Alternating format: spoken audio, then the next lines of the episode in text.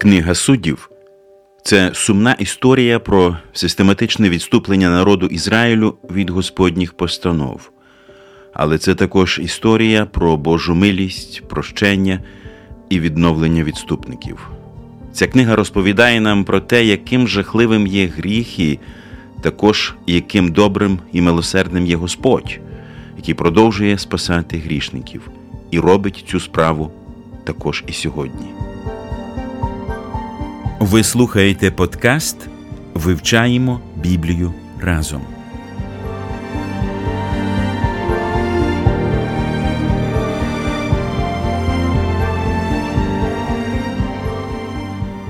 Вітаємо всіх, хто бажає досліджувати Боже Слово разом із нами. Ми знаходимося в восьмому розділі книги суддів, книги, яка розповідає про систематичне відступлення народу Божого від Господа Бога і Його постанов, а також це книга про те, як Бог спасав свій народ через суддів. Шостий, сьомий і восьмий розділи оповідають нам історію Гедеона, п'ятого судді ізраїльського. Початок його служіння в якості судді був добрий, але кінець, на превеликий жаль, не зовсім гарний. Ми продовжимо наше вивчення після молитви. Господи. Ми вдячні Тобі за всі ці повчальні історії, про які читаємо в книзі суддів. Допоможи нам бути вірними Тобі до самого кінця. Амінь.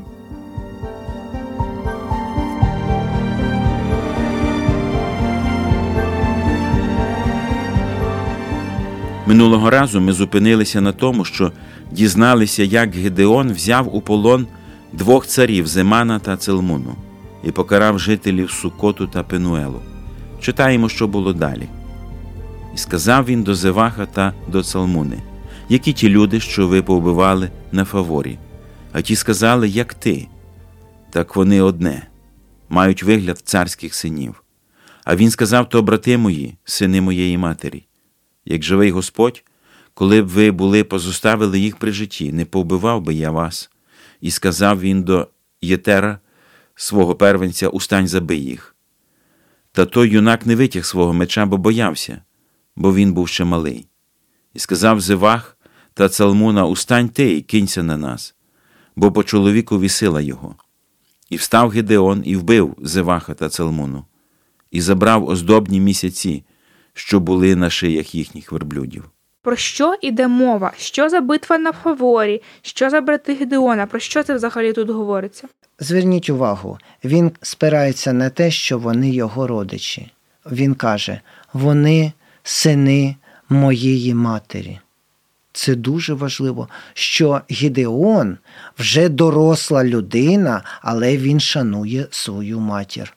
Те, що це плід праці, це час, який витрачала його мати, силу, яка витрачала його мати, все вона в них вклала. І він каже: якби ви їх лишили живими, Бог свідок, я би ваше життя так само лишив, але душа за душу, життя за життя. Ви їх забрали життя, тому я змушений забрати і у вас життя. Але він це робить тільки після того, як він показав цих царів в Сукоті і Пенуелі як свідчення того, що Господь їх дав в руку Гідеона для того, щоб впевнити тих людей, які не стали допомагати Господу, а саме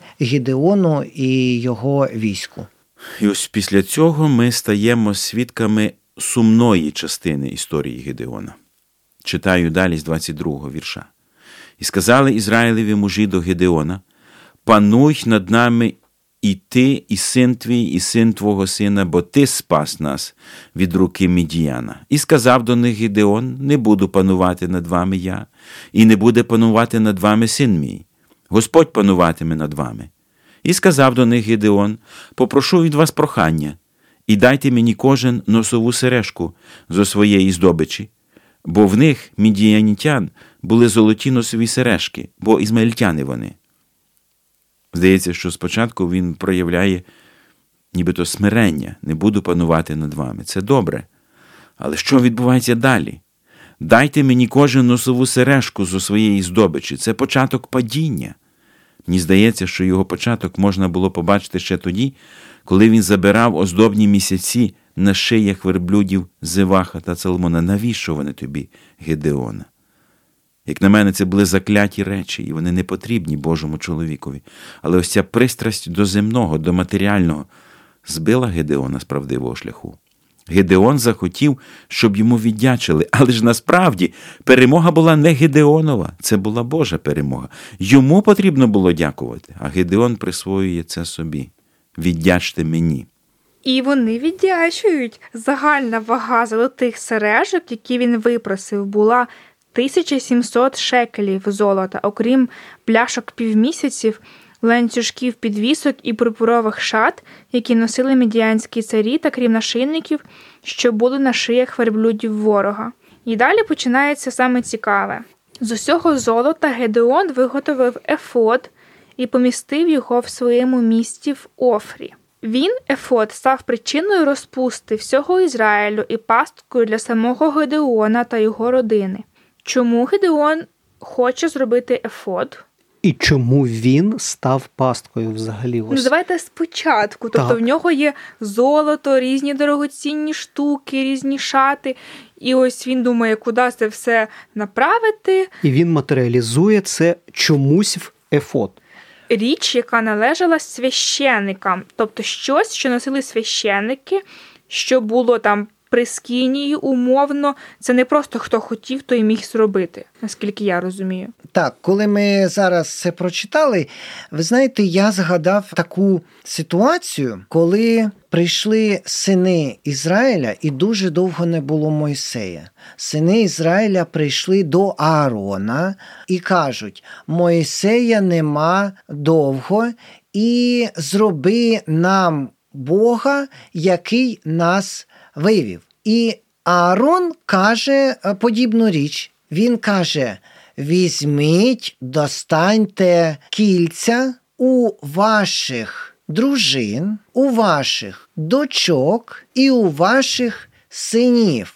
І тут, в книзі суддів, ми читаємо в 24 вірші були золоті носові сережки, бо ізмаїльтяни вони. Тобто це каже про те, що люди, які прийшли до Аарона тоді і просили зробити Бога, не були євреями. Тому що єврейські хлопці не носять кільця ані в ушах, ані в носу. І тут ми бачимо, що він забирає золото у тих людей, які носили це як амулети, як оберіги. І він це золото забирає, і частину цього золота, бо це дуже багато золота, і частину цього золота використовує для того, щоб зробити ефот.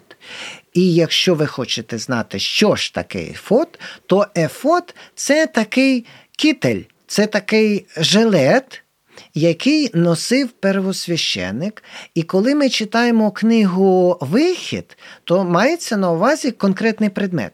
Але коли ми читаємо решту книг, наприклад, як сьогодні ми читаємо книгу суддів, або далі ми можемо читати книгу Самуїла і царів, там так само згадується ефот, який носив Давід, або інші люди використовували ефот. Так от, ефот, коли ми згадуємо, читаємо в решті книг, мається на увазі, що це не тільки жакет, а що це і та річ, яка була попереду людини, нагрудник, там, де були каміння, дорогоцінні каміння, на яких було написано літери, гравіровка така була, і було написано 12 імен синів Ізраїля, і ще було написано імена батьків Авраама, Іцхака, Якова, Єшурун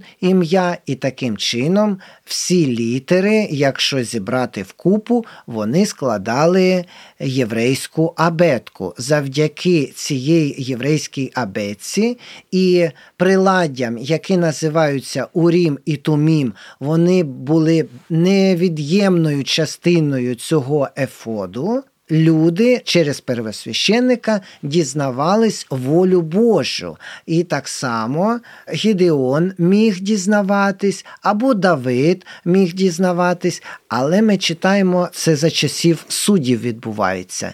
І за часів суддів не дотримувались того, що було написано в Слові Божому, і Ефот за Словом Божим міг носити тільки помазанець первосвященник. Цар не міг носити, хоча Давид був помазанцем. Написано, що він іноді використовував ефот. Але коли ми дивимося на Гідеона, ми бачимо, що він зловживає, можна сказати, владою. Він відчуває перемогу, він відчуває владу, і тому він вбиває людей, які були в Пенуелі і Сукоті. Йому цього Господь не казав робити. Господь до цього безпосередньо звертався до Гідеона. Гідеон вирішив зробити собі альтернативу, щоб дізнаватись волю Божу, тому що він жив за переданням, а за переданням знанням він знав, що завдяки Ефоду людина дізнається волю Божу. Тому він це зробив. І це було пасткою для всього Ізраїля, і для Гідеона, і для його дома, тому що народ Ізраїля. Саме в тому місті, де мешкав Гідеон, вони почали чинити перелюб. І в цій історії є застереження також і для нас. Волю Божу потрібно шукати в Слові Божому, друзі, в спілкуванні з ним, читаючи Біблію і молячись до Бога. Лише так він відкриває свою волю. Всі інші методи є хибними і небезпечними, остерігайтеся їх, всіляких ворожбитів, астрологів, а також фальшивих пророків. Божого Слова достатньо для того, щоб ми могли отримати вичерпні відповіді на всі свої питання.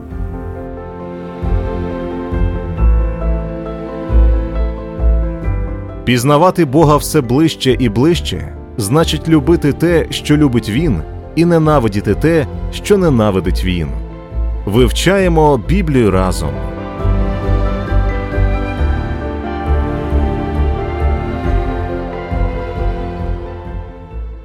Які наслідки для самого Гедеона мало виготовлення ось цього ефоду? Це було альтернативою до того, що він спілкувався з Господом, і Господь спілкувався з ним. І е, таким чином ми бачимо далі по тексту, що Господь вже не звертається до Гідеона безпосередньо, як е, він раніше це робив, тому що можна сказати, що Гідеон став релігійною людиною, а не віруючою людиною. Кудись зникла та перша любов. То почуття, коли людина покладається на Господа і каже: Я боюся, я нездатний, я не можу, я потребую Господа. Тут він вже набирає авторитет, він набирає силу, він розпоряджається вже і духовними речами, хоча він не є священником. Не левіт, не первосвященник, не священник, і він робить ефот, і завдяки цьому, що він спирається на релігійні предмети, а не на Бога, який розмовляє через ці предмети, тому що через Ефот, Урім і Тумім розмовляв Господь. І ми іноді можемо щось намалювати і кажемо, що це Господь. Але це не Господь, це зображення, яке нам нагадує. Але коли ми сьогодні дивимось на зображення Господа Ісуса, який ходив по землі, хіба Він так виглядав? Хто з нас сьогодні може стовідсотково сказати, що в нього було довге чорне волосся, а не коротке кудряве? Ніхто, але його сьогодні так малюють і сьогодні так роблять скульптури. Навіть фільми знімають певним образом, щоб воно було якось схоже на те, що колись намалювали в 18 сторіччі або 17 сторіччі, бо Ісуса ніхто не бачив, не зріст, не колір очей не бачив. Але всі сьогодні, якщо показати цей портрет, скажуть це Ісус Христос. Якщо повертатися до Гедеона, то ось як на мене. В нього ще з самого початку можна прослідкувати якусь тягу до всяких знаків. Ось перша ситуація, коли йому являється Господь, там через ангела, він говорить: Покажи мені знак, що ось це так буде. Потім руно, там мокре, там не мокре. Потім знов ефо. Тобто є якесь таке бажання до певних речей, ритуальності певної. От, власне, це і є книга суддів, коли кожен робив те, що на його думку і було релігією, було вірою в Бога. Так, справді це так, тому що людині набагато легше вірувати в те і покладатись на те, що людина бачить, що людина може сховати, до чого людина може звернутись, взяти з собою. Пам'ятаєте, що зробила Рахіль, як вона взяла божків свого батька.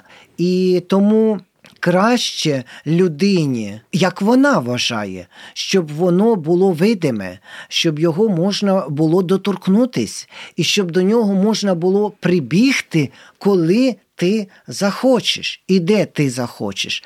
Але Господь каже, що я повсюди. Навіть якщо ти щось забув, ти можеш звернутися до мене будь-де, де ти знаходишся, і я почую тебе. І я відповім, і не треба до мене звертатись через якісь предмети. Не обов'язково брати воду на джерелі, щоб Господь тебе почув, щоб Господь оздоровив дитину чи ще когось. Не обов'язково використовувати сіль або метали якісь. Або Сім потужних молитв. Після того ти стаєш вночі, повертаєшся обличчям до церкви. Тобто ти про це так говориш? Е, так, про такі ритуальність, але не тільки ритуальність діяльність, а предмети. Саме про предмети. Може бути це якась цепочка, може е, це бути якийсь хрестик, або кулончик якийсь, на якому щось таке зображено. Або, наприклад, іноді буває, я таке бачив е, на власні очі, що люди беруть воду в Йордані або землю, або камінець такий з святої землі і використовують як це амулет бо по цієї самій землі ходив Господь. Тому, якщо воно буде поряд зі мною, він мене краще почує. Я був в церкві, де рукопокладання відбувалось лише оливою, е, власне, ось купленою в Ізраїлі. І мені казали, що це особливе помазання. Я трохи не розумів, але одразу я бачу, до чого це може привести. І ми бачимо, що єврейський народ теж ну дуже сумна ситуація. Він закінчив. Якщо так говорити, то Зараз ми робимо фактично те саме. Ми можемо наносити хрестики, кулончики з мощами святих або там ще щось там святої землі, але саме ставлення, наприклад, до Ісуса може бути таким самим ритуальним. Ісус є тільки тоді, коли я до нього молюся. Коли я до нього не молюся, він перестає існувати. Я ложу його в карманчик і роблю те, що хочу. Знов там відкриваю Біблію, ось це Ісус є, закриваю її, його якби і немає. І саме тому Господь звертає увагу на те, щоб ми ходили в своєму житті, керуючись вірою, а не видимими речами. В посланні до євреїв написано: віра ж є підставою для надії, доказом речей, недоступних для споглядання. Тільки віра є надійною запорукою наших тривалих і якісних стосунків з Господом.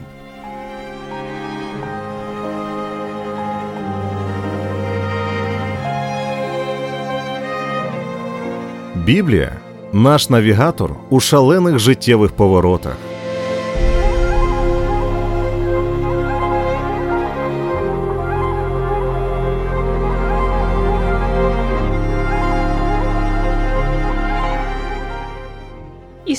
Закінчується, наче одночасно добре і погано. Я прочитаю до кінця розділу. Що ж до медіянців, то вони були упокорені Ізраїлем та більше не підносили своєї голови. Край мав спокій протягом 40 років, поки був живий Гедеон. Отже, Ерваал, син Йоаша, прийшов і поселився у власному домі. У Гедеона було 70 синів, що народилися від нього, оскільки він мав багато жінок. Навіть його наложниця, яка мешкала в Сихемі, також народила йому сина, якого він назвав Авімелехом. Помер Гедеон, син Йоаша, в глибокій старості, був похований у гробниці свого батька Йоаша в Авієзерській Офрі. Так сталося, що коли Гедеон помер, то ізраїльтяни знову відвернулися від Господа і почали чинити розпусту з ваалами, зробивши своїм богом Баал Беріта. Забули ізраїльтяни Господа, свого Бога, котрий визволяв їх від усіх їхніх навколишніх ворогів. Вони залишились невдячними і до родини Єруваала Гедеона за всі ті добродійства, які він учинив для Ізраїлю. Ось з одного боку, ми не бачимо так, е, щоб якось автор засуджував ці реформи Гедеона або його недореформи.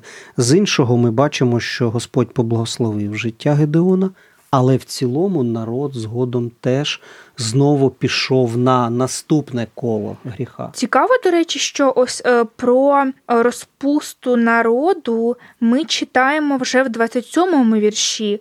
Він, Ефот, став причиною розпусти всього Ізраїлю і пастку для самого Гедеона та його родини. А також в 33-му так сталося, що коли Гедеон помер, то ізраїльтяни знову відвернулися від Господа і почали чинити розпусту з валами, наче це якісь дві різні ситуації. Так, це дві різні ситуації, тому що ми бачимо, що коли помер Гідеон, вони почали вклонятися ідолам вже. До цього часу вони були релігійними, вони не вклонялися ідолам, вони зверталися за допомогою до Господа, але через певні предмети. Ефод. Ефот, так, через Гідеона, через Ефот, і бачимо, що це їм не допомагало. Чому? Тому що серед народу була розпуста. Тому читати Біблію недостатньо. Її треба читати. Я не кажу, що не треба читати Біблію. Її треба читати, її треба вивчати, занурюватись, але блаженні ті, хто читають і виконують. А не тільки ті, хто читають, і ті, хто слухають бо вони як подивились на себе, які вони, і потім відвернулись, як сьогодні було сказано, відвернулись і пішли робити своє, ніби вони цього не чули, ніби вони святі тільки тоді, коли вони приходять на місце, де моляться, де звертаються до Бога. Цікаво, що 28 закінчується 40 літ за Гедеонових днів. Потім ми читаємо 29 вірш і пішов Єруваал, і 30-й вірш, а в Гедеона було 70 синів, ніби Єруваал це інша людина. І тому Слово Боже акцентує увагу, коли Гідеон духовний, а коли він релігійний, коли він як, яким був до того, як він зустрівся з Господом, так і таким і залишився. Ми бачимо, що Господь попереджає нас сьогодні, що ми добре начали, але краще, щоб ми так і продовжували служити Господу, не шукали альтернативу Господу, щоб ми слухали Його і слухались Його. І бачимо, що Гідеон дивився на оточуючих, що люди робили перелюб. Вони робили перелюб в Офрі, в тому місці, де жив Гідеон. І це впливало на Гідеона. І ми таким чином бачимо, незважаючи на те, що Гідеон є збавителем, фізичним збавителем, бо він їх не звільнив від гріха. Навпаки, деякі гріхи в них помножились. Але ми маємо розуміти, що це не Ісус Христос, тому що тільки Ісус Христос не має вад.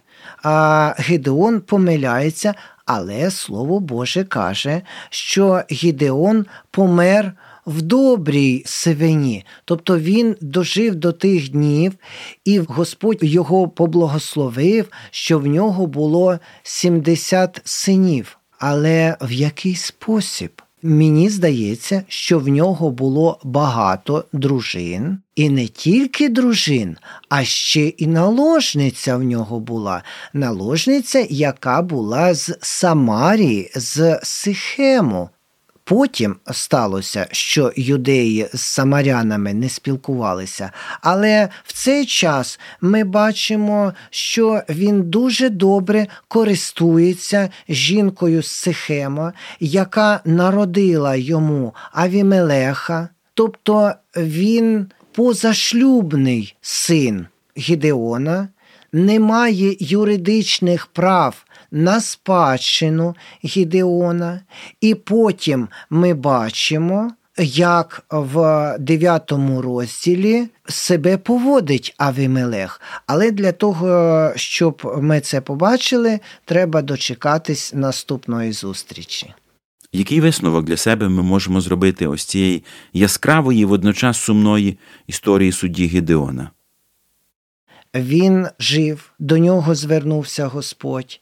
Гідеон позбавився і знищив Ваалів, але наприкінці свого життя результат того, коли його не стало, Ваали знов з'явилися, тому що не було змінено серце, тому що він був збавитель, але фізичний. Дяка Богу, що Він нам послав Збавителя Ісуса Христа, який змінює серця. І, власне, він не вмирає, і тому, якщо він живе вічно, то і ці зміни вони тривають так само вічно. Але Він змінює серця. Хтось каже, що Христос вмер, але Христос воскрес і вже не вмирає і змінює не зовнішність, а в першу чергу серце. Тому ми бачимо такі результати сьогодні в нашому житті. На цьому, друзі, ми завершуємо вивчення восьмого розділу і такої сумної під кінець історії Гідеона. Божих вам благословень, друзі, і до наступних зустрічей.